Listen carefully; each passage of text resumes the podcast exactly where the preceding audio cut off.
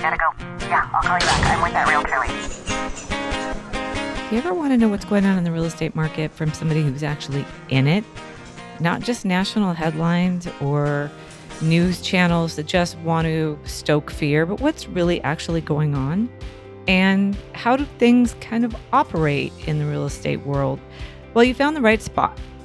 I'm Michelle Replogle, and this is the Realtor Lady, and I will tell you everything you want to know about real estate from my perspective here where I sit in Santa Cruz, California. So tell your friends you can't talk right now because you are with the Realtor Lady.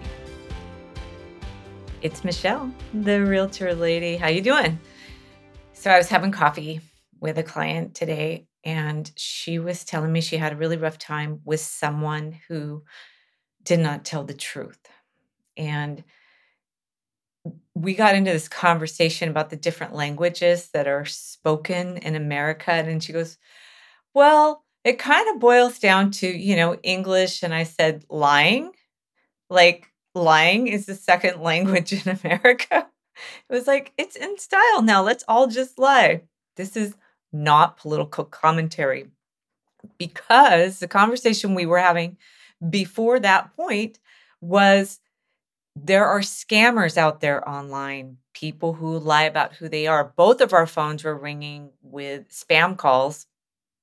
And I had talked about some other um, instances where people, tenants, had not said the truth. I mean, we'd gone through this whole conversation where you have to be so guarded that people don't tell you the truth about things and they don't tell you the truth about who they are and they make personas. Of course, we all know. I mean, you know, uh, no caller ID and unidentified caller and all these. Um, I mean, I've gotten calls from towns in certain states that I'm fairly certain that nobody who lives in that state or in that area even knows that town exists.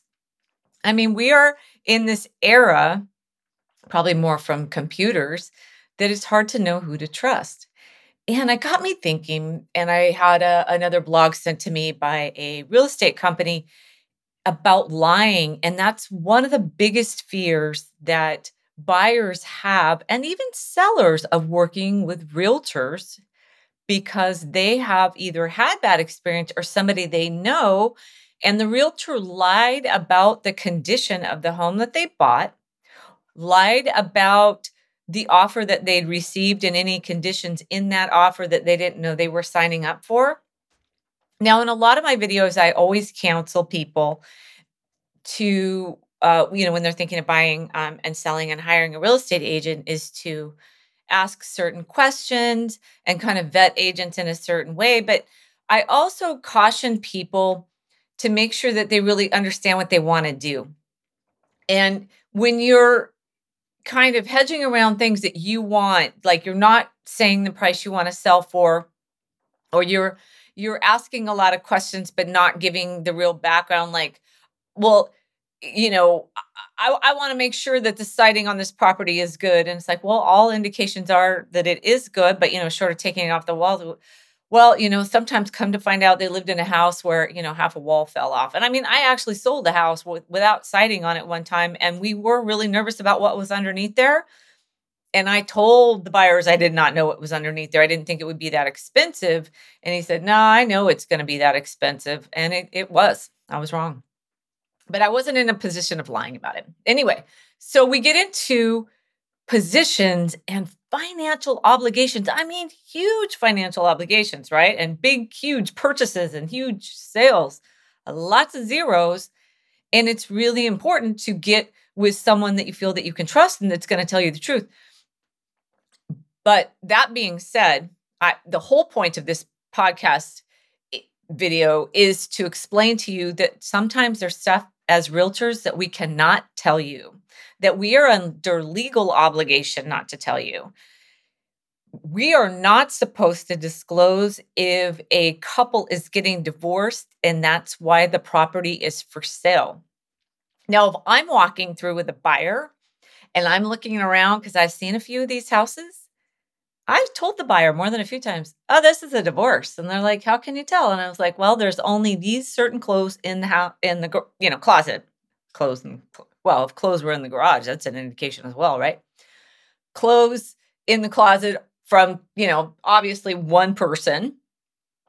There's one fork out, one coffee cup, and we know it's owned by two people. I have not been wrong about this, but I think the most disappointing times are when I walk into a house with my buyers in tow. We're not talking broker tour where it's agent to agent, when we know sometimes that information that is conveyed to us will stay private. And an agent just says right up, ah, oh, yeah, they're getting a divorce. Well, I mean, gosh, really, the next question would be was it okay that you said that? So that also brings up questions that I get asked, and I have over the years. Now, I haven't gotten asked what religion a buyer or seller is, but over the years, I have been asked private questions about a buyer or seller, and I've gotten really good at maneuvering around them, not lying, but masking or and not changing the subject like, oh, look, there's a unicorn. Not like that, but just saying, you know what, I didn't ask that. Is this house still for you? I didn't ask that. Is this counteroffer going to work for you? I didn't ask that, but you know, it really looks like they might be a good fit for the neighborhood. I saw them talking to the neighbor and petting the dog because those are really the guidelines I have to stay in. And then there's the disclosure dance. So, look, in California, when you're buying here, and you should know this if you're selling, you really have to disclose just about everything you know. And I, I had a buyer in the last year asked me all these questions and said, Well, the seller doesn't know those things and they should tell us. And it's like, Well, no, no, that's the key the seller doesn't know and they're not required to research on your behalf if you have a question and that question is not being answered. Um, that question might be Is there granite under this big, huge uh, mountain that's adjacent to the property? Or, um, you know what kind of trees does the neighbor have you know where it might require them actually having to uh, have a geologist out or an arborist out you know? It's like now if those are your questions you got to go get those answered. But then there's other questions about um, a property or something that may have happened on the property. There is a really good chance the seller knows those answers like if somebody's died on the property and how they've died is relevant within the last three years and I've talked about this before, but I always tell my sellers to be truthful and disclose it, even if it happened more than three years ago. Why? The, the disclosure law is only three for three years. And I sure I'm sure an attorney may disagree with me. And there might be some law I'm not supposed to do this, but surprise, surprise is always the catalyst for a lawsuit. So to try to minimize surprise, I always tell a seller, nope, tell them everything you know. Everything you got, give it all to them because more than likely they're going to find out. And I had a seller years ago who didn't want to disclose that something tragic had happened to her family member on the property, but we had to. It was within the three years. And I said, you know what? Do the neighbors know? And she said, oh, yeah. I go, well, the neighbors are going to knock on the door as soon as the sign is gone out of the property there's going to be a knock, knock, knock on the door, and it's going to be, hey, did you know what happened to the guy who lived here before you? So it's best to just get it out in front of it. And in that particular case, the agent is supposed to tell you. It's not um, in terms of religion, um, you know, marriage uh, situations or anything like that, which could be considered private but there are disclosure laws here in California that you have to adhere to. Now, for some of the stuff that we have to skirt around, sometimes I think when a buyer or seller sees you doing that, they may feel like you're lying to them about other things or that you're lying to them where really you're actually almost just protecting your your fiduciary duty to that that party that you're representing or you know actually just protecting yourself that you do not want to get into discrimination zones as it were. For instance um, you know if there's a neighborhood you can't as a buyer's agent even if you feel that neighborhood is no good and has lots of crime even if you you say it has lots of crime we're actually really not supposed to say that, that that's considered steering.